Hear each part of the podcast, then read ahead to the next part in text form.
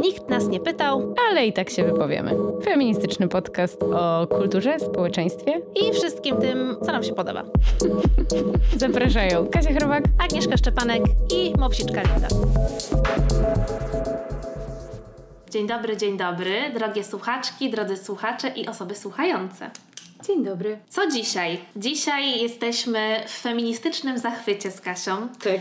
Ponieważ. Ponieważ Agnieszka miała super pomysł. No trochę miałam, ale trochę, trochę przez przypadek, ale to nieważne, ponieważ do tego wszystkiego doszło. A więc dowiedziałyśmy się całkiem przypadkiem, że na polski rynek wydawniczy, właśnie na nim pojawia się książka bardzo ważna dla feministycznego myślenia, dla feministycznej filozofii, hair story, która była głośno dyskutowana w kręgach zachodnich, ale nie tylko, bo jakby ona trochę takim przeciw takiemu zachodniemu myśleniu została napisana mhm. przez wspaniałą feministkę Ami Srinivasan. Ich książka nosi tytuł Prawo do seksu. Tak, i wydało ją wydawnictwo WAB. Tak, i bardzo dziękujemy, bo dostałyśmy w prezencie tę książkę. I dzisiaj chcemy o niej opowiedzieć, no bo jest to książka, która sprawiła, że dawno nie miałam takiego uczucia czytając coś, mhm. że byłam pełna zachwytów i sobie myślałam, o Boże, tak, to jest w ogóle niesamowite. Nigdy tak o tym nie pomyślałam i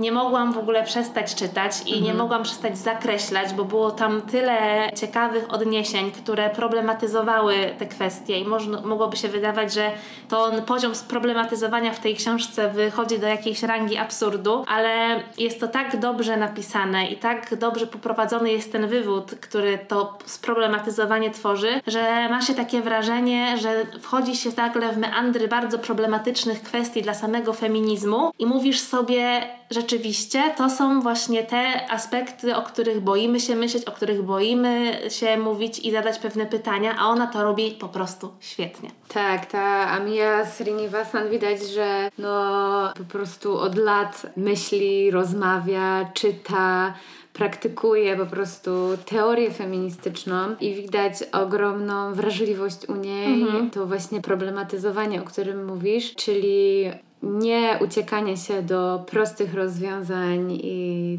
hashtag coś tam, mhm. tylko właśnie taka analiza bardzo głęboka, z szerokim kontekstem, uwzględniająca szeroki kontekst zjawisk dla feminizmu takich najbardziej chyba dzielących też wewnętrznie mhm. środowisko. Dlatego właśnie to uczucie, o którym mówisz, właśnie takiego, nie wiem jak to nazwać, takie, dla mnie to było takie odżywcze, mhm. takie, że mój mózg czuł, że się gimnastykuje też tak. i że no właśnie, że ta książka jakby jest idealna dla wszystkich osób, które gdzieś tam mają kilka takich zagadnień, na które nie wiedzą trochę co myśleć, co z nimi począć, że próbowały podejść do tych tematów, ale właśnie nie znalazły jakby rozwiązania, mhm. to ta książka pozwoli na pewno spojrzeć na te tematy w, w, nowy sposób i na pewno pobudzi umysł do e, jakby odkrywania też jakichś paradoksów, które mogą się pojawić w tym myśleniu feministycznym.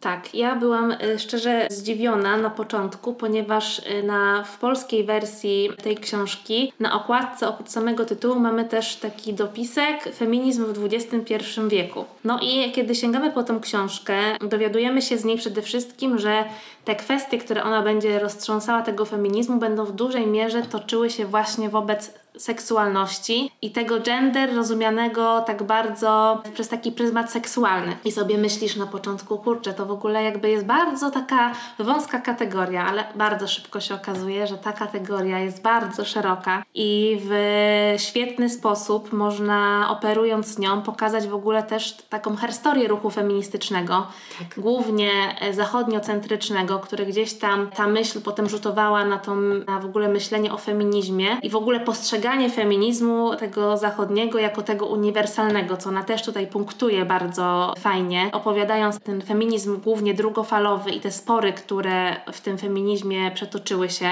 zahaczając też bardzo fajnie o ten feminizm radykalny, o którym bardzo rzadko się mówi, gdzieś tam trochę bojąc się tego chyba przymiotnika radykalny, mhm. jako że wiadomo, że ta radykalna myśl może nas wprowadzić w takie rejony trochę niewygodne, że mówimy sobie, no to był to tylko taki mały odsetek osób, które tak myślały, że przecież jakby tak naprawdę to jest inaczej. I z jednej strony ja rozumiem też takie rozumowanie, bo wciąż walczymy z takim obroną myślenia, że feminizm nie jest właśnie radykalną myślą, która jakby jest poświęcona nienawiści wobec mężczyzn i w ogóle tego, żeby zapanował matriarcha i, i tak dalej. Więc zmagamy się z takim bardzo uproszczonym myśleniem o feminizmie, zwłaszcza w Polsce, ale y, no ta książka jest absolutnie wobec wszelkich uproszczeń, zadaje mnóstwo ciekawych pytań i porusza te aspekty seksu przez kilka takich bardzo ważnych też wydarzeń, które miały miejsce we współczesnej historii, o których dyskutowaliśmy, które przyczyniły się do jakiegoś takiej zmiany społecznej, społecznej i tego, żeby po prostu o tej płci, czy w ogóle o kobiecości zupełnie inaczej mówić, ale no ona też pokazuje w ogóle feminizm i jakby wyzwania feminizmu współczesnego tak w takim szerszym kontekście, więc no jest dużo zagadnień. Tak. Dokładnie. No to zaczynamy chyba od pierwszego takiego zjawiska. Tak, na pewno nie wyczerpiemy tutaj całej mnogości pytań, które ona tutaj zadaje, bo jest ich dużo. Tak, i w ogóle no, nie wyczerpiemy nie, i po prostu idźcie... Nawet nie rościmy sobie do tego tak. tutaj prawa. Ani... Nie mamy takich ambicji. Idźcie po prostu po tą książkę i ją przeczytajcie i sobie sami to rozkmincie. Tak, sami i same. A my Wam tutaj po prostu... Podpowiemy, co nas jakby olśniło i tak. gdzie po prostu nasze zwoje myślowe sprawiły, że zaczęły strzelać tam fajerwerki i trochę brokatu się zaświeciło tak. feministycznego na myśl, że wow, to jest sposób, o którym nigdy nie myślałam. Tak, tak. I te zwoje myślowe właśnie się trochę rozwijają, trochę zwijają i na nowo jakoś zupełnie inaczej układają tak. w głowie. I to jest, to jest właśnie feminism in progress. Yes, że jakby e, rozwijamy się cały czas w, w tej teorii feministycznej i w praktyce. Tak. No to ja wywołuję pierwsze, pierwsze takie zjawisko mhm. ważne, bo tak jak mówisz, jest to książka, która do tych wydarzeń takich najnowszych się odwołuje. No i jako pierwsze wywołam właśnie mitu, mhm. się też pojawia w pierwszym rozdziale i też gadałyśmy już kiedyś o tym. Tak. No więc pytanie, czy hashtag mitu to jest spisek przeciwko mężczyznom? tak, do widzenia. No to jest w ogóle zagadnienie, do którego ona wraca właściwie w, trochę w każdym rozdziale, mhm. może nie w każdym, ale gdzieś tam się to przez książkę przewija. No bo dla mnie w ogóle bardzo ciekawe było to jej podejście do tematu mitu, jako takie widziany przez taki problem uniwersalizacji zjawiska. Ona mówi o tym, że według niej ten feminizm współczesny ma taki problem, czy, czy stoi przed takim wyzwaniem związanym z tym, że Wiadomo, że mamy bardzo dużo interesów do połączenia, ale że tym, co nas gdzieś tam zjednoczy, jest uniwersalizacja takiego przeżycia, które my jako kobiety, czy osoby określające się jako kobiety, gdzieś tam przeżywamy. Czyli na przykład opresja związana z seksem, czy wykorzystywanie seksualne, molestowanie jest doświadczeniem z udziałem zbyt wielu kobiet na świecie. I pod tym hashtagiem MeToo mogło się podpisać wiele z nas. I z jednej strony ona zwraca uwagę, że jest to problematyczne od samego początku, gdyż hashtag mitu nie pochodzi i nie jest autorstwa białej, uprzywilejowanej kobiety, która złamała to milczenie, które milczenie zostało złamane na skutek żmudnego śledztwa i tak dalej. Tutaj nikt nie odbiera jakby zasadności tego, że to było ważne wydarzenie, które przyczyniło się do jakiejś zmiany i w ogóle dyskutowania na temat granic związanych z cielesnością kobiet i tego, w jaki sposób powinniśmy też karać, rozmawiać na temat kary i też w ogóle mówić o też takim zjawisku jak domniemanie niewinności i w ogóle co ono oznacza i że jakby czy to jest po prostu diabelskie sformułowanie, które po prostu jest trochę wytrychem, żeby to mitu zburzyć i pewnie widzę, że się uśmiechasz, będziesz chciała coś o tym powiedzieć. Ale dla mnie tutaj było takie odżywcze to, w jaki sposób ona powiedziała, że jakby ta unifikacja doświadczenia i związane kroki, które podejmujemy z tym, wiążą się z jakimiś takimi benefitami dla określonej grupy kobiet. I że te prawa, które stanowimy w obrębie zjawiska, które obserwujemy, nie zadają już później pytania o rasę, klasę, pochodzenie mhm. i inne doświadczenia, że do, zamyka się to tylko do tego, czy jakby jesteśmy kobietami i to doświadczenie nas jako kobiet dotyczy. I oczywiście w tym samym byciu kobietą znajdziemy takie ważne rzeczy jak styk władzy, polityki, kapitalizmu i tak dalej, ale z drugiej strony też nie tworzymy w ogóle w żaden sposób rozwiązań czy prawnych, czy społecznych dla kobiet, które rzeczywiście z tą przemocą spotykają się takim życiu codziennym. Tak. I to zaostrzenie różnych kar związanych z przemocą, czasami wymierzone wobec mężczyzn, tak naprawdę bardziej kara same kobiety, bo to one zostają bez środków do życia, one zostają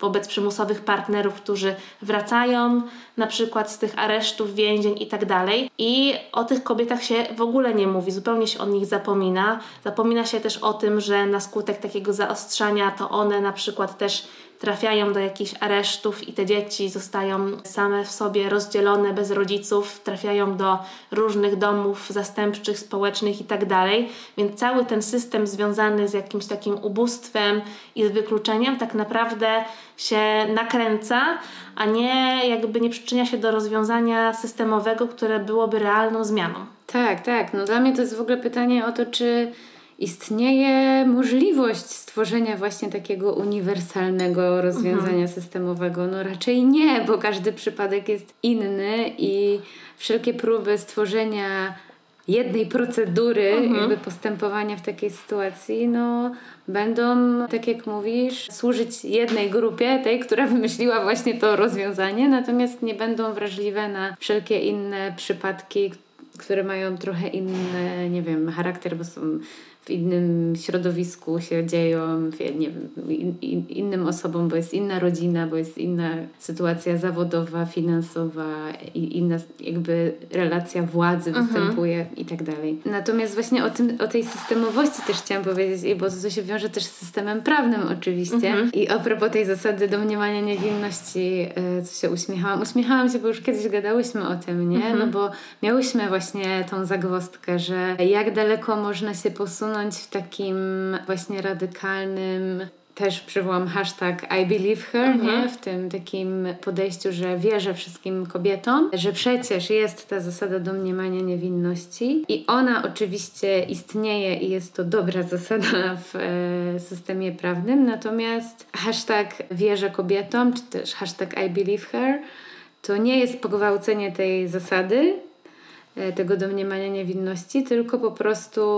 przypuszczenie graniczące z pewnością, mhm. że to prawo nie jest równo stosowane, nie? Tak. I że właśnie system prawny, gdzie też, jak wiemy, no, wymaga finansów pewnych, bo po prostu trzeba mieć dobrego prawnika, któremu trzeba dobrze zapłacić i ci, którzy są uprzywilejowani, będą mieli do tego większy dostęp, no to ten system właśnie będzie faworyzował te osoby, które ten dostęp mają, nie? Do tych narzędzi. Więc oczywiście wierzę kobietom równo po prostu dlatego, że są kobietami. To jest podejście, które może być problematyczne, no ale właśnie z tych względów warto może być na niewrażliwym, nie? Na, na to podejście, że hmm, mamy pewne powody, żeby wierzyć kobietom. Nie? Tak, no i też jakby sama kwestia tego, żeby zawierzać temu, co jakby, jakie świadectwo niesie kobieta i jak trudno w ogóle pewne rzeczy udowodnić i jakby dlaczego te przestępstwa związane z seksualnością i z ciałem są jakby takim wrażliwym tematem. Tak. I to wiąże się też z takim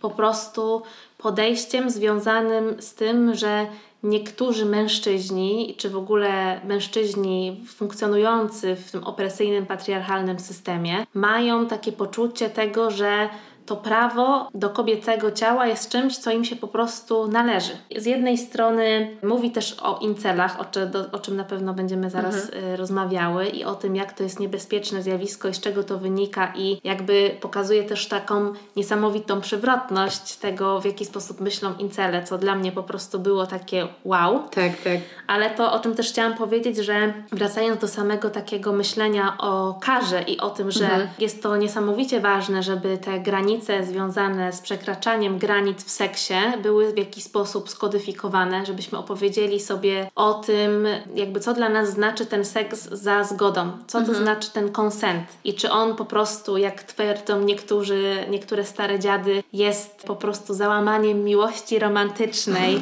i zniszczeniem tego wielkiego romansu na rzecz po prostu jakiegoś dziwnej, dziwnej zgody i obopólnego bycia w danej aktywności seksualnej, no to ona mówi, że jakby wszystko super i oczywiście jest też, powinien być taki przypis związany z tym, że coś wynika z czegoś, mamy jakieś granice, ale wie, bardzo dobrze wiemy, jako osoby aktywnie seksualne, że te granice w samym już byciu y, w akcie seksualnym czasami są bardzo mgliste. Mhm. Że czasami to nie jest łatwo powiedzieć i łatwo ten konsent tak naprawdę zdefiniować, no bo są takie sytuacje, jak ona tutaj opowiada o jednym z przykładów, gdzie no, zastanawiamy się, kogo moglibyśmy tak naprawdę obwinić. I tak long story short, chodzi o taki przypadek, gdzie biała dziewczyna oskarżyła czarnego chłopaka o to, że po jakiejś imprezie poszła z nim do pokoju, zaczęli się całować. Ona potem się z tego wycofała, potem znowu się całowali, doszło do seksu oralnego i w sumie ona w żadnym momencie jakby nie zaprzestała tych czynności, ale czuła wewnętrznie, że, nie, że powinna je dokończyć, dlatego że po prostu czuje się do tego zobligowana, że skoro już jakby kogoś do tego stopnia nakręciła i skoro już jest w tej sytuacji, to mimo tego, że w sumie tego nie chce, to powinna to zakończyć. No i ta jakby sytuacja była taka, że to się odbyło, ale w sumie ona tego nie chciała, no i ona potem oskarżyła tego chłopaka. Mhm. I tak naprawdę jakby cały klucz tej historii jest takie, że no on został niesłusznie oskarżony jakby o gwałt, którego tam nie, do którego tam nie doszło i właściwie to ona sama przed sobą przyznała, że jakby to chodziło jakby o cały system, który sprawia, że ona myśli, że będąc już w tej sytuacji musi sprostać jakimś oczekiwaniom. I ona też jeszcze tylko kończę ten przedługi wywód, chodzi też o to, że autorka mówi tutaj o tym, że bardzo często w tym myśleniu o tej sprawiedliwości, której chcemy do, y, której, do której dążymy, myślimy o samym ukaraniu mężczyzn, zapominamy o tym, jakby co może być jakby w tych takich szarych strefach związanych o tym, mhm. kto popełnia jakby te przestępstwa seksualne, kto tak naprawdę za nie, za nie potem płaci. Tak, tak, ale ten przykład, który przywołałaś jest dobry, no bo on też jakby pokazuje inne problemy z takimi sytuacjami właśnie wkroczenia już mhm. na jakąś taką sądową ścieżkę, nie? No bo i żeby nie było, my nie mhm. mówimy, że nie należy tego robić, tak. bo jesteśmy jak najbardziej za tym, żeby karać jakby czyny, czyny karalne. No jak to, widzisz, już można zaplątać w samym jakby mówieniu o tym. Czyny naganne, tak? tak. I pewne przekroczenia. po prostu. Tak? No, gdzie te granice ustawimy, to na pewno jest kwestia już bardzo indywidualna, ale pojawia się zawsze w takich sytuacjach właśnie już wkroczenia na tą ścieżkę sądową, bo do tego zmierzam, taki zarzut, że te kary w przypadku mitu są niewspółmierne do winy. Mhm. To jakby nawiązując do pytania, którym otworzyłam włączyłam jakby w naszą dyskusję, że czy mi tu jest spiskiem przeciwko mężczyznom, nie? Nie jest to pytanie, na które łatwo jest odpowiedzieć, no bo znowu nie ma uniwersalnego rozwiązania, nie? Mhm. Ja na pewno chciałabym, żeby gwałciciele gnili w więzieniu. To jest moje marzenie. No, dzień dobry, przyłączam się. Natomiast przykład, który przywołałaś, był taki z szarej strefy i tam właśnie się pojawiły pytania o to, czy ona po prostu nie zniszczyła życia temu chłopakowi. Tak. Plus była też jakaś też jej przewaga mhm. i coś, co właśnie się ujawnia też w karaniu przestępstw seksualnych, takim systemowym, mhm. czyli to, że ona była biała, a on nie i że jest właśnie prawo nie jest w równy sposób stosowane. Tak. I że biały mężczyzna zawsze będzie mniej narażony na ukaranie za przestępstwo seksualne niż mężczyzna, który nie jest biały. Tak. Bo domyślnie oni wszyscy niebiali są gwałcicielami. To jest okropne. Tak, dokładnie. I też no, ona y, tutaj pokazuje właśnie, że ta przemoc i definiowanie jej też jakby nie jest taką kwestią, która dotyczy jakby samego aktu, tylko jest związana z właśnie klasą i rasą i tym, że jakby ten system jest w jakiś sposób stworzony, żeby tych białych mężczyzn trochę jakby jest systemem stworzonym dla nich mhm. i pod nich. Tak. Oni w jego obrębie funkcjonują. Więc jeśli istnieje jakiś spisek, to na pewno nie przeciwko nim. Tak. Tylko przeciwko tym, którzy nimi nie są. Tak, i ona w ogóle bardzo też, żeby po prostu nie było, że ja zrobiłam jakiś taki duży skrót myślowy, ale trudno opowiedzieć jakby to bez takiego bardzo powiedzenia i jakby przeczytania tego, ale tak, tak. po prostu chodzi mi o to, że ona pokazuje to podejście do ciała jakby w ramach w ogóle historii najnowszej, związane z tym, w jaki sposób byli sądzeni czarni mężczyźni, jeżeli chodzi o gwałty, których się rzekomo dopuszczali na przykład na białych kobietach. Mhm. I na przykład, że są takie przypadki z historii, o których my nie wiemy, bo dla mnie to był szok, że jeszcze w niedawnej historii, kiedy niewolnictwo jeszcze było faktem, na przykład kiedy na przykład czarna kobieta oskarżała o gwałt, i na przykład robił to jej czarny mąż, no to wyrok na początku był, ona powołuje taki case, że mężczyzna został skazany za zgwałcenie swojej żony, ale kiedy sędzia dowiedział się, że to dotyczy, dotyczyło pary czarnej, to odwołał ten wyrok, bo w prawie nie, jakby nie mieściło się taki zapis, żeby w ogóle to dotyczyło ludzi o innym kolorze skóry niż mhm. Y, biały. Mhm. I to są właśnie te paradoksy, które ona pokazuje, że jakby to kodyfikowanie przestępstw seksualnych i w ogóle myślenie o tym, jakby teraz współczesności jest bardzo powiązane i że to jakby wciąż funkcjonuje w obrębie takiego po prostu myślenia, no właśnie nie, nie myślenia o tym przez pryzmat rasy i tego samej klasowości też i tego jakby kto jest komu podrzędny tutaj. Totalnie tak. I właśnie jeszcze a propos tego spisku, mhm. przeciwko męż- mężczyznom, no to zawsze, kiedy rozmawiamy o przestępstwach seksualnych, to jest też podnoszona kwestia fałszywych oskarżeń. Mhm. To mi się mega podobało to sformułowanie, którego ona użyła, czyli że fałszywe oskarżenie o gwałt jest trochę jak katastrofa lotnicza. Dosyć rzadkie, a zajmuje ponadwymiarową przestrzeń w wyobraźni publicznej. Tak. Więc jakby wiemy, że raczej kiedy kobiety oskarżają mężczyzn o nadużycie seksualne, to rzadko kiedy jest to oskarżenie fałszywe. Oczywiście może tak być, ale jest, jest to rzadziej niż częściej. I a propos tego, co przed chwilą mówiłaś, to też bywa tak, że to właśnie inni mężczyźni fałszywie oskarżają innych mężczyzn. Mhm. I tutaj jakby znowu wracając do kwestii właśnie rasizmu, że też często było tak, że jak był jakiś niewygodny człowiek lub na przykład człowiek, który wyszedł z niewolnictwa i zaczął się bogacić, to żebyś się go pozbyć, to oskarżano go właśnie inni mężczyźni, którzy z nim na przykład rywalizowali, mhm. oskarżali go o gwałt i właśnie tym samym się go pozbywali. Nie? Tak, ona też przytacza w tym pierwszym rozdziale, czy dwóch pierwszych, też takie statystyki i też pokazuje procentowo, jak to się rozkłada i to jest w ogóle bardzo ciekawe i uzmysławia jakby tak, że skalę tego problemu, nie? I że tą taką bardzo dużą przewrotność. Tak. No i potem są jeszcze inne kwestie, na przykład tego, jak ci, którzy już ci biali mężczyźni, którzy zostali oskarżeni o gwałt, się tłumaczą. Mhm. Nie? I że na przykład, o, zasady zmieniły się tak szybko, skąd miałem wiedzieć? Tak. Albo też ze zjawisk takich bardzo współczesnych, związanych z myśleniem feministycznym, no to ona tutaj bardzo fajnie problematyzuje jakby to, czy call-out jest właściwą metodą mhm. nie? dochodzenia sprawiedliwości. Też o tym gadałyśmy w odcinku o Margaret Atwood, nie? że A, jakby tak. to jest uciekanie się, że uciekanie się do tej metody no jest jakby wtedy, kiedy system prawny zawodzi. Tak. Nie? I kiedy nie ma narzędzi. No i co jeszcze? Jest też analizowanie tego też zarzutu wobec całego ruchu właśnie, który mhm. poszedł za mito, czyli to, że powstaje taka biurokracja seksualna, tak, nie? Co tak, wolno, co nie wolno. Jakby takie nadmierne analizowanie sytuacji intymnych, nie? Tak, no i właśnie ona pokazuje, że jakby jest to potrzebne, ale z drugiej strony te granice są też bardzo indywidualną sprawą. Mhm. No ale one są też bardzo potrzebne, żeby móc jakby dochodzić sprawiedliwości i żeby po prostu te granice i to, na co możemy sobie pozwolić, było w jakiś sposób jasne, bo nie każdy z nas jakby przychodzi, czy wchodzi w interakcje seksualne z własnej woli i w ogóle jest w tym samym miejscu i jeżeli chodzi w ogóle o przywilej, dostęp do, do wiedzy, do pieniędzy i tak dalej. I ta kwestia ekonomiczna, ekonomicznej przemocy jest tutaj bardzo często przez nią poddawana w tą taką wątpliwość, no bo tutaj kwestia związana właśnie z tą klasowością i, do, i z tym, że ta klasa bardzo jest związana z kolorem skóry, no jest y, kwestią, która jest zbyt często pomijana, a tak. ona po prostu w przeważającej części no jakby jest tutaj czynnikiem decydującym. Przechodzę do następnego Dobra. tematu. Porno? Tak.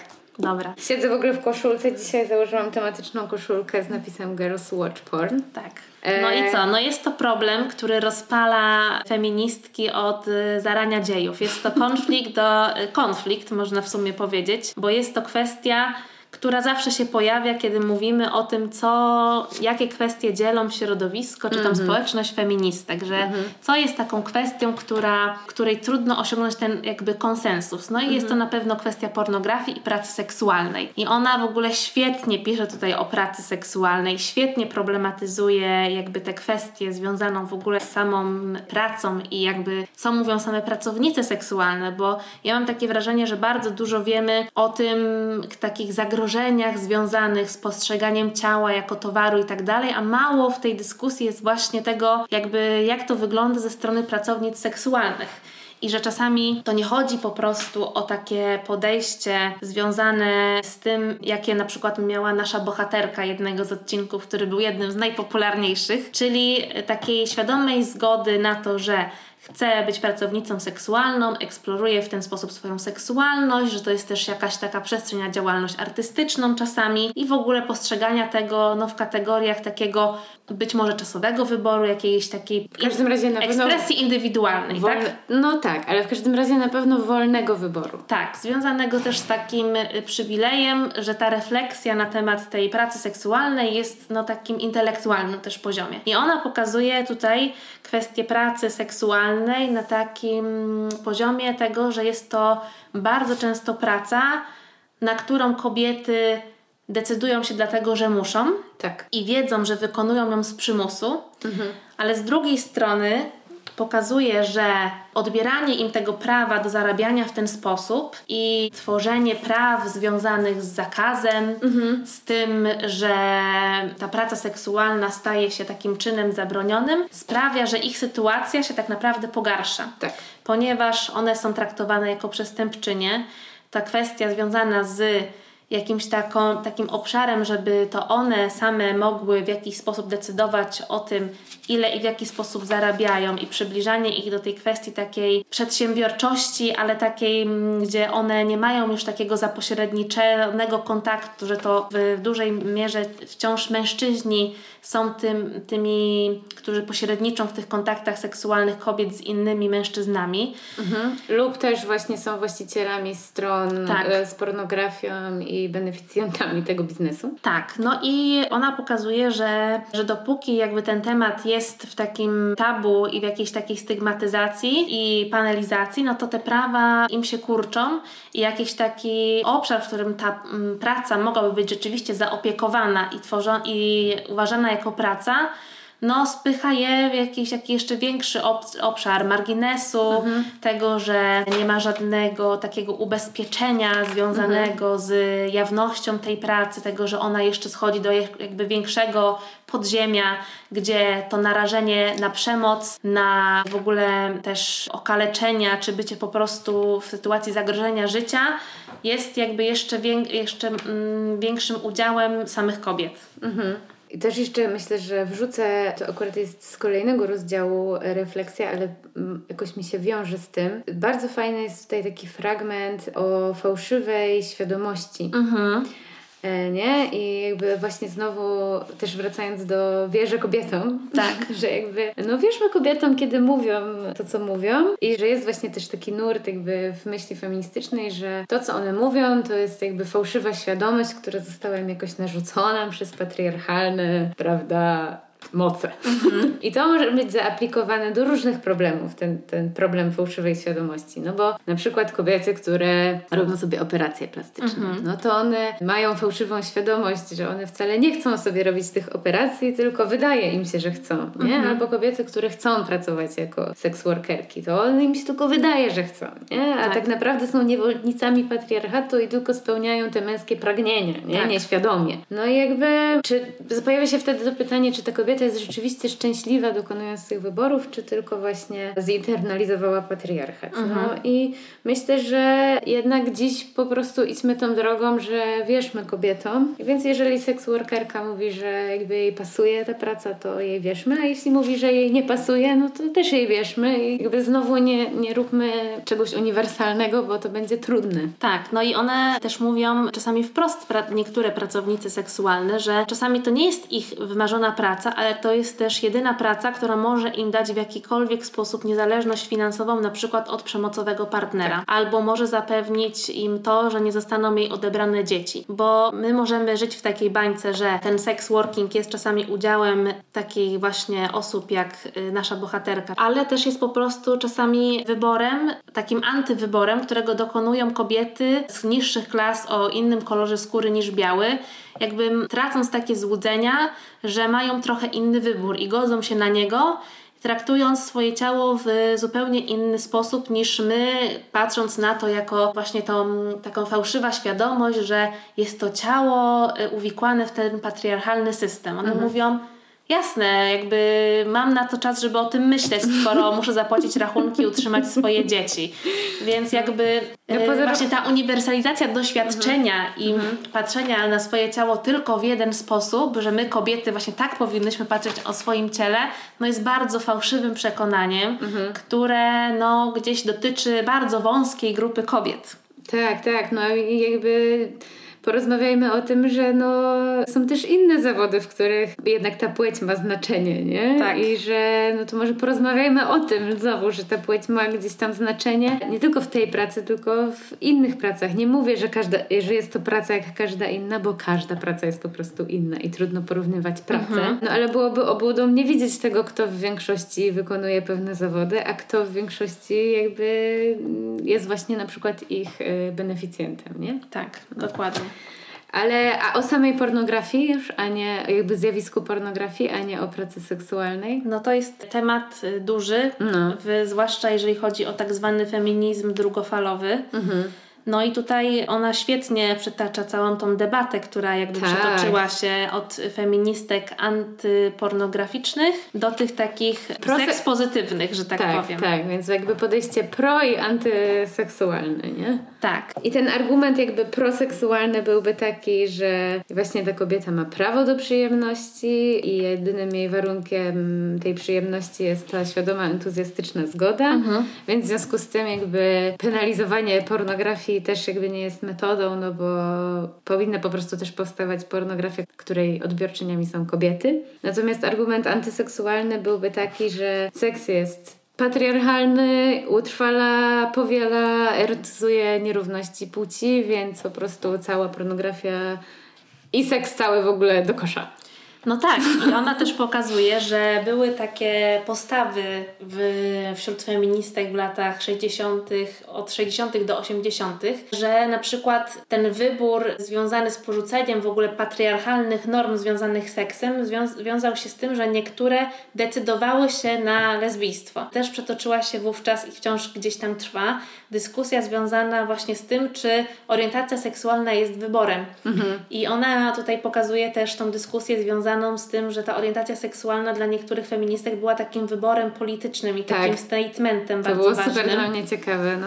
Także jakby, mm, że każda kobieta wówczas, która określała się mianem feministki, na przykład wychodziła za mąż, była uważana za tą, która zdradza w jakiś sposób w ogóle ten feminizm i to jakby do czego dążą teraz kobiety, z czym walczą, co próbują osiągnąć. I oczywiście wśród tych wielu radykalnych głosów były też takie, które gdzieś tam bardziej niuansowały to wszystko i nie pokazywały, że wszystko jest albo czarne, albo białe, tylko właśnie zadawały pytanie o to, jakby jak ten seks wymyślić na nowo, żeby on nie był uwikłany w taką strukturę związaną właśnie z władzą i z tym, że jednak mężczyźni są w jakiś sposób beneficjentami tego, w, jak, w jaki sposób o tym seksie mówimy, jak go uprawiamy i jak jednak ta pornografia jest przedstawiana, bo oczywiście mamy taką pornografię alternatywną, mamy pornografię feministyczną. No mam, ale kto to ogląda? No ona mówi dokładnie to samo, jakby kto to ogląda, że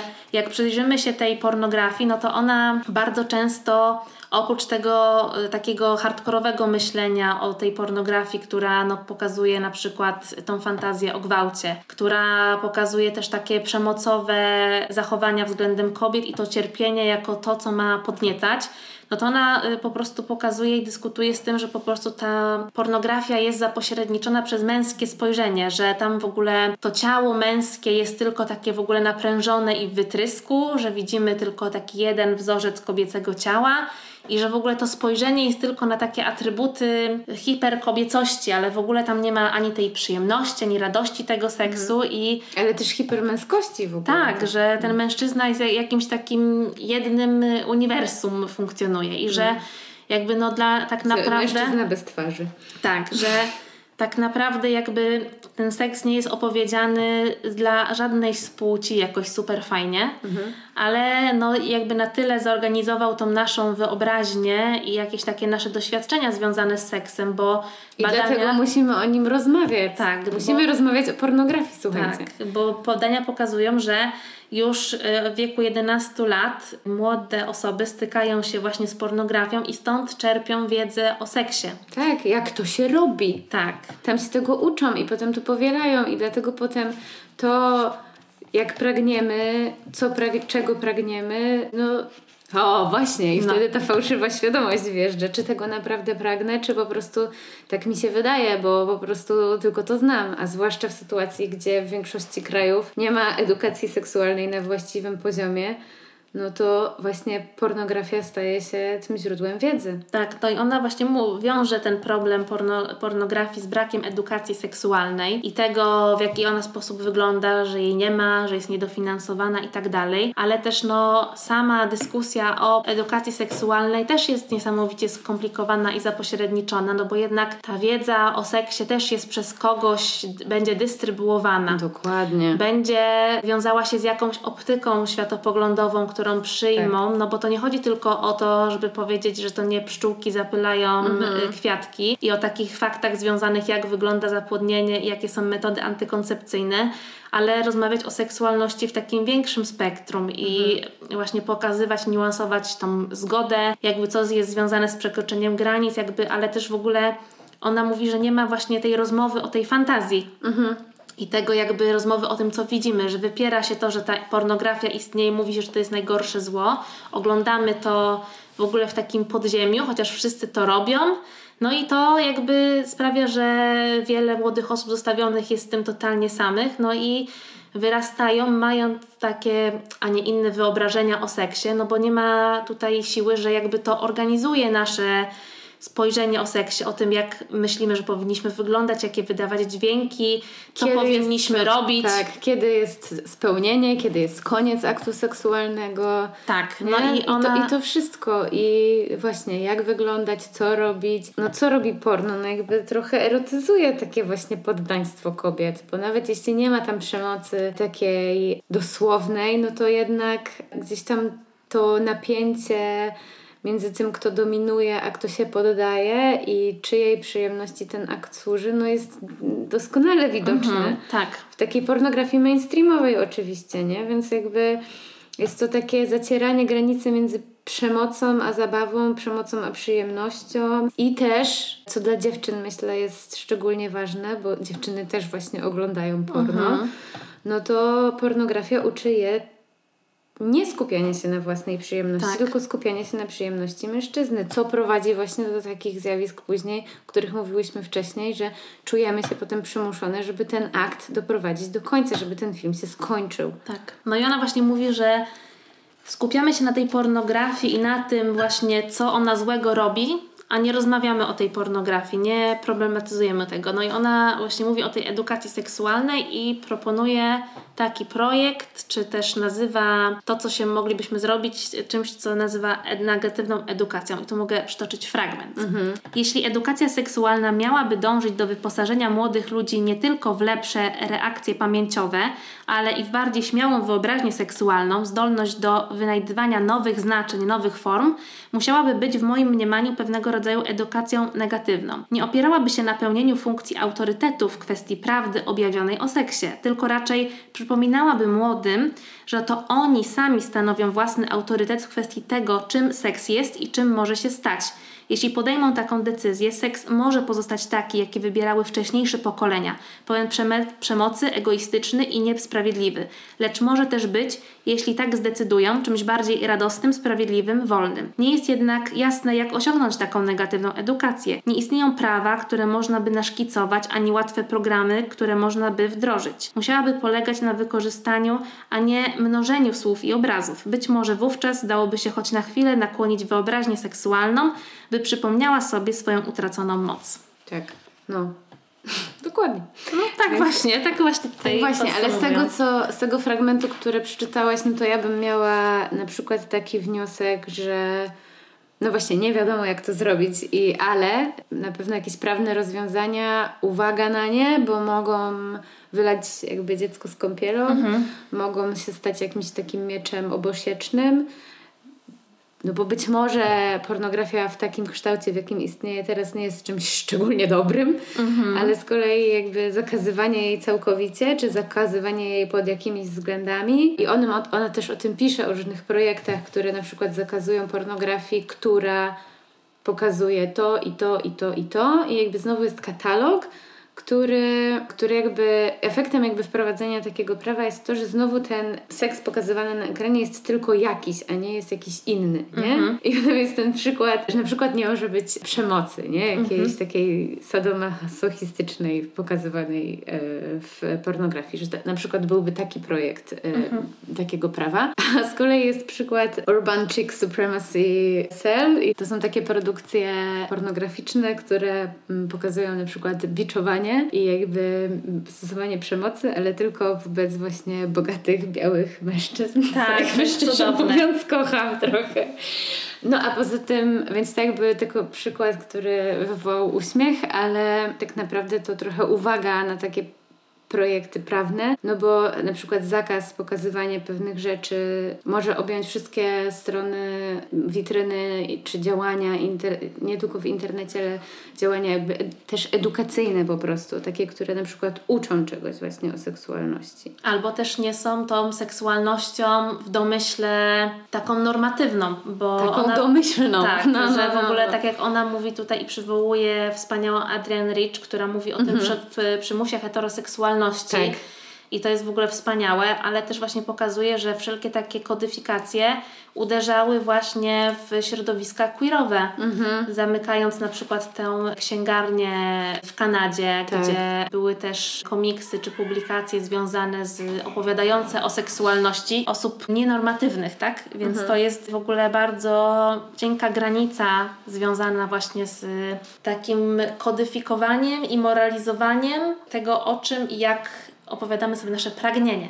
Tak, tak. To jest dokładnie też to, o czym właśnie przed chwilą czytałaś w tym fragmencie, nie? że to się kodyfikuje, że nie jesteśmy przeciwniczkami pornografii, nie jesteśmy może jakimiś wielkimi też fankami, ani tu, ani tu, ale po prostu jakby zwracamy uwagę na to, że ona jakby jednym z jej skutków jest to, że ona kodyfikuje. Tak. To jak widzimy seks, pragnienie, radość z niego i, i tak dalej. Więc tutaj dużo ciekawych wątków. Nie opowiedziałyśmy tak. wszystkiego. Ale jeszcze ale... musimy ostatni, Kasia. No, no. Musimy opowiedzieć o pożądaniu. Bo to jest w ogóle mój ulubiony fragment z tej no. książki. To jest. Tak, tak, no, przejdźmy do tego tak, jak najbardziej. Myślałam, że chcesz kończyć. Nie, nie, jeszcze, nie, jeszcze, jeszcze to. to. jeszcze to. No. no bo to jest w ogóle rzecz, która mnie w ogóle w ostatnim czasie kiedyś miałam taką bardzo dużą rozkminę na ten temat, mhm. bo rozmawiałam z moimi przyjaciółkami o fetyszyzowaniu właśnie mężczyzn mhm. i tego, kto nam się podoba i czy to jest problematyczne. Mhm. I jedna z moich przyjaciółek uważała, że jakby to, że ona fetyszyzuje Azjatów jest w ogóle nie jest problemem, że to jest kwestia preferencji.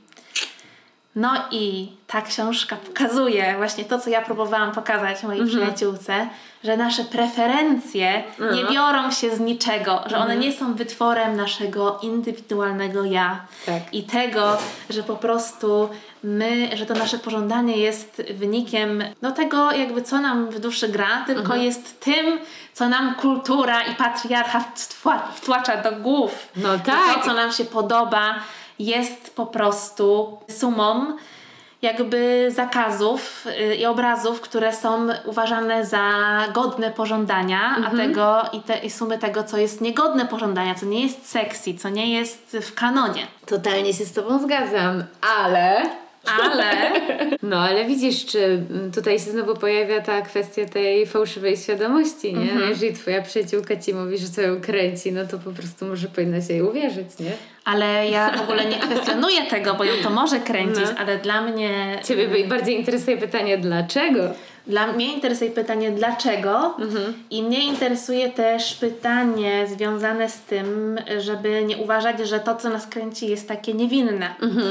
I że jednak jest kwestią tego, że formatujemy pewne typy urody, pewne typy, no nie wiem jak to powiedzieć, tego, co uważamy po prostu za atrakcyjne w danym momencie. I to nie jest, i to oczywiście nam może się podobać, tak jak na przykład jest modny kolor różowy, jedziemy z tym różowym i uważamy, że od zawsze nam się podobał różowy, no ale jakby tak nie jest. I oczywiście to nie jest takie proste i nie jest to zero-jedynkowe, jed- jedynkowy przykład, ale no, ona zadaje pytanie o to i jakby to jest w ogóle super ciekawe No. w związku z takim problemem, bo myślę, że to można nazwać problemem, jakim, z którym musimy się mierzyć i który jest coraz bardziej istotny, jeżeli chodzi o w ogóle nasze społeczne myślenie, No. To incele.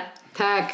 No i tutaj mamy problem jakby i to w ogóle z tej książki, czego się dowiedziałam, że w ogóle ten termin wymyśliła kobieta Tak, i która super. i która w ogóle założyła takie niewinne forum, które miało po prostu mówić o W ogóle nie miało takich założeń, jakie incele mają. tak, znaczy w jakimś stopniu miały, ale w, takim niewypaczonym, że mówimy o tym, że czujemy się nieatrakcyjni, nie wpisujący się w kanon, mamy problem z randkowaniem i z tym, żeby uprawiać seks z osobami, które nam się podobają, ponieważ my nie jesteśmy uważani za osoby atrakcyjne przez te osoby, które nam się podobają. Tak, no ale to była bardziej taka grupa wsparcia tego, jak sobie Dokładnie. z tym radzić, a nie grupa nawoływania do strzelania do ludzi. Exactly. To była taka grupa wsparcia, która mówi o tym, y, jakby, że randkowanie współcześnie jest trudne i że te kanony i to, w jaki sposób powinniśmy wyglądać, zaciśniło się do jakiegoś jednego typu, no i jakby zostaje cała rzesza ludzi, którzy nie pasują. I co teraz? No i ona pokazuje rzecz dla mnie wywrotową w tej książce a propos inceli i przytacza tutaj bardzo dużo przykładów związanych z aktami przemocy, których oni się dopuścili i uważam, że to jest świetne, że ona bardzo dużo e, o tym pisze, przytacza te fakty i zdajemy sobie sprawę jak jakby jaka ta skala tego zjawiska jest tak naprawdę duża. Tak, jak często to się dzieje. No. Tak. No i ona mówi tutaj, że jakby całym problemem z incelami i jaki problem, którzy mają incele jest jakby, że te środki ciężkości w ogóle w opisie tego są nie położone nie w tych y, momentach, gdzie trzeba. Bo bardzo często mówi się tak, że Incele no, są mizoginami, nienawidzą kobiet, że nienawidzą kobiet dlatego, że kobiety nie chcą z nimi uprawiać seksu.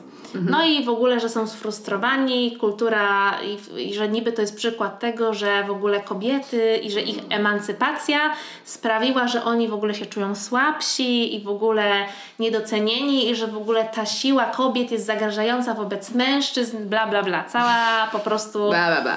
Peterson i cała reszta po prostu porąbanych ludzi z menosfery tutaj na przedzie wiedzie.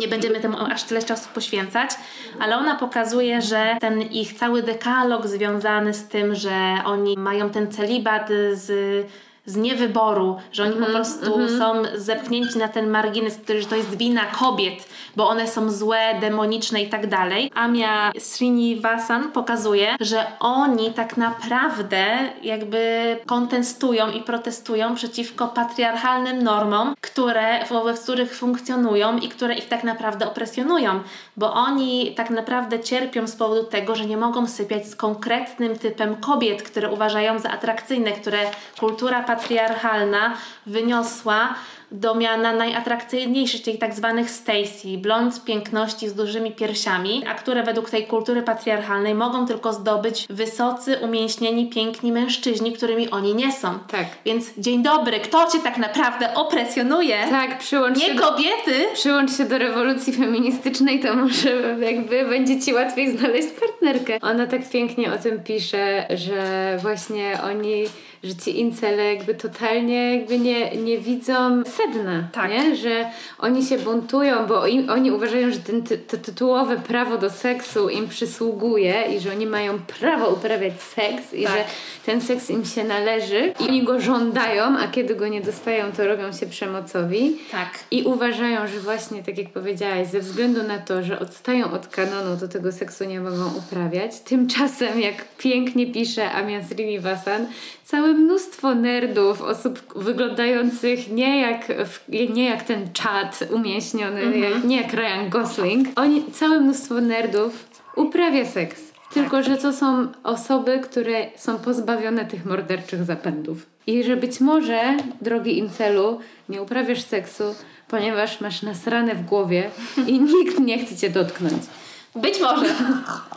Linda, uspokój się. Tak, no i y, ona przy okazji tych rozważań zadaje pytanie w ogóle w bardzo wielu takich aspektach, nie, nie uda się tego wszystkiego przytoczyć, ale o to jakby co sprawia, że ktoś jest atrakcyjny i czy mhm. my tak naprawdę możemy sprawić, że to nasze pożądanie pewnego typu tak. sylwetki, urody może być w jakiś sposób zmoralizowane, czy powinno być poprawne politycznie, bo z jednej strony pewien typ urody jest y, fetyszyzowany, mhm. uważany za ten, który jest po prostu atrakcyjny, zerotyzowany i tak dalej. No i jest cała zrzesza i masa ludzi, którzy tak nie wyglądają, a chcą tak wyglądać, mhm. nie mogą i chcą uprawiać z takimi ludźmi seks, ale jakby no to się nie dzieje. Mhm. No i co mamy z tym zrobić? Czy na przykład sformułowania takie, ona też podaje świetne przykłady z aplikacji randkowych z mhm. Tindera czy z Grindra i pokazuje też ten eksperyment i że to nasze pożądanie nie jest pozbawione też takiego spojrzenia, które jest uwikłane w kwestie władzy, tak. klasy i rasy. Totalnie. Bo takie sformułowania na aplikacjach randkowych jak nie dla grubasów, Azjatów, niskich i czarnych są na porządku dziennym. No i ona Straszne. mówi, co zrobić, zadaje pytanie o tym, co, y, o to, co zrobić z tym, czy możemy w jakiś sposób mówić i skodyfikować to, co powinniśmy uważać za atrakcyjne i kogo i co pożądać, jak włączyć takie osoby do tego kanonu pożądania, jak sprawić, żeby nie tylko jeden z typ sylwetki, urody mhm. był pożądany i czy w jakiś sposób możemy w ogóle taką indywidualną kwestię, jakby się zdawało, czyli tego, kogo i, za co pożądamy, w jakiś sposób skodyfikować, w jakiś, czy możemy o tym rozmawiać, czy to przekracza granice czyjeś, czy to jest kwestia moralizatorska, czy to jest kwestia poprawności politycznej, czy w ogóle pożądanie jest kwestią poprawności politycznej. To mogę przeczytać fragment? Możesz. Radykalne żądanie, byśmy wyzwolili seks z wypaczeń opresji, kiedy jest dobrze pojmowane, nie polega wcale na dyscyplinowaniu pożądania. Pisząc, pożądanie może przebić się przez to, co wybrała dla nas polityka i zadecydować za siebie samo, nie miałam na myśli regulowania popędu wymogami sprawiedliwości, tylko wyzwolenie go z okowów niesprawiedliwości. Zadaję pytanie, co mogłoby się wydarzyć, gdybyśmy spojrzeli na ciała, nasze własne i innych, i pozwolili sobie poczuć podziw, docenienie i pożądanie, tam, gdzie politycy nam mówią, że nie powinniśmy. Wymaga to pewnej dyscypliny, by uciszyć głosy mówiące nam od urodzenia, które ciała i sposoby istnienia w świecie są wartościowe, a które nie. Dyscyplinowanie tutaj nie jest pożądanie samo w sobie, tylko siły polityczne pozwalające sobie nim kierować. No, ona jest taka mądra. Ona jest wspaniała. No. I w tej książce jest więcej takich rzeczy, które wprawią Was w osłupienie mhm. i sprawią, że zaczniecie kwestionować własny sposób myślenia mhm. i że nasze myślenie nawet w charakterze równościowym czy emancypacyjnym nie jest pozbawiony jakiś klisz, Tak. czy też takiego wypaczenia w jakimś sensie. Mhm, maksa. I ona zadaje pytania w takich najgłębszych zakątkach, gdzie wydaje nam się, że niekoniecznie chcemy o tym myśleć i o tym dyskutować, bo to jest trochę niewygodne, ale to pokazuje, że absolutnie trzeba o tym myśleć i jak bardzo ważny jest właśnie kwestia seksu, genderu, jeżeli chodzi o w ogóle relacje w świecie. Mówi też bardzo dużo, znaczy może nie bardzo dużo, ale też pojawiają się wątki związane z osobami trans, więc ta książka ma taki bardzo duży Tak, jak radzić sobie też z, ter- z terfami i jakby z myśleniem jakby o tym ruchu, który właśnie wyklucza osoby trans z feminizmu. Może niedużo e, jest w tej książce, ale jednak są tam pewne tropy, które pozwalają gdzieś tam jakoś się zmierzyć z tym myśleniem. To jest super ciekawe. Tak, no i też jest tutaj jedna z jej rozmówczyń, o której mówi i przytacza rozmowy. Jest też trans kobietą, która też opowiada o tym doświadczeniu, doświadczeniu randkowym i o tym, że nawet te osoby nie są pozbawione jakiegoś takich zapędów związanych z dzieleniem wewnątrz takiej społeczności bardzo otwartej, domagającej się też y, otwartości i zrozumienia, nie? że my też nie jesteśmy y, od tego y, wolni i wolne bo no też te schematy powielamy w imię takiego indywidualnego niby podejścia, ale jak naprawdę to indywidualne podejście jest indywidualne, a nie polityczne. Mhm. Super ciekawe tematy, naprawdę. Tak. No i jest też dużo, jest też świetny rozdział a propos seksu między wykładowczyniami i studentkami. Tak, bo to jest też jakaś taka, Tak. nie wiem, jakiś taki, jak to nazwać, jakiś taki motyw w ogóle, Tak. e, wiesz, w myśleniu, że to jest jakieś takie ekscytujące mieć romans z nauczycielem. Tak, ona świetnie pokazuje w tych rozważaniach to napięcie, to przecięcie władzy i polityki w, w tym układzie. Nie będziemy już tego streszczać, bo musimy jakąś przyjemność lektury zostawić, ale tak naprawdę to wielu wątków jeszcze nie poruszyłyśmy, ale tę książkę polecamy, jest świetna, bardzo też polecamy sobie zYouTubeować autorkę tej książki, ponieważ e, YouTube jest pełen świetnych materiałów, zwłaszcza z okresu pandemii. Są webinary, jest też e, online'owa rozmowa Ami Srinivasan z Judith Butler i rozmawiają właśnie o pojęciu władzy i polityki. Ja jeszcze całej rozmowy nie zdążyłam przesłuchać, ale jest świetna. Podlinkujemy też kilka fajnych wideo i podcastów z jej udziałem, ponieważ jest to świetna Myślicielka. myślicielka, którą trzeba poznać i którą trzeba słuchać i czytać. Książka wywołała sporo zamieszania, była bardzo szeroko dyskutowana i o tych y, dyskusjach też możecie sobie posłuchać i poczytać. Posłuchać jeszcze też nas, no i po prostu koniecznie trzeba mieć tę książkę. Ja chyba mam jeszcze jeden fragment, który jakby mogła... Chciałabyś nim zakończyć? Chyba tak. I to jest na samym początku książki. No to dawaj. Feminizm nie jest filozofią ani teorią, nie jest także punktem widzenia. To ruch polityczny, który ma na celu naprawdę zmienić świat. Pyta, co oznaczałby koniec politycznego, społecznego, seksualnego, ekonomicznego, psychologicznego i fizycznego podporządkowania kobiet? Odpowiada, nie wiemy, spróbujmy i się przekonajmy. Kocham. Hey woman!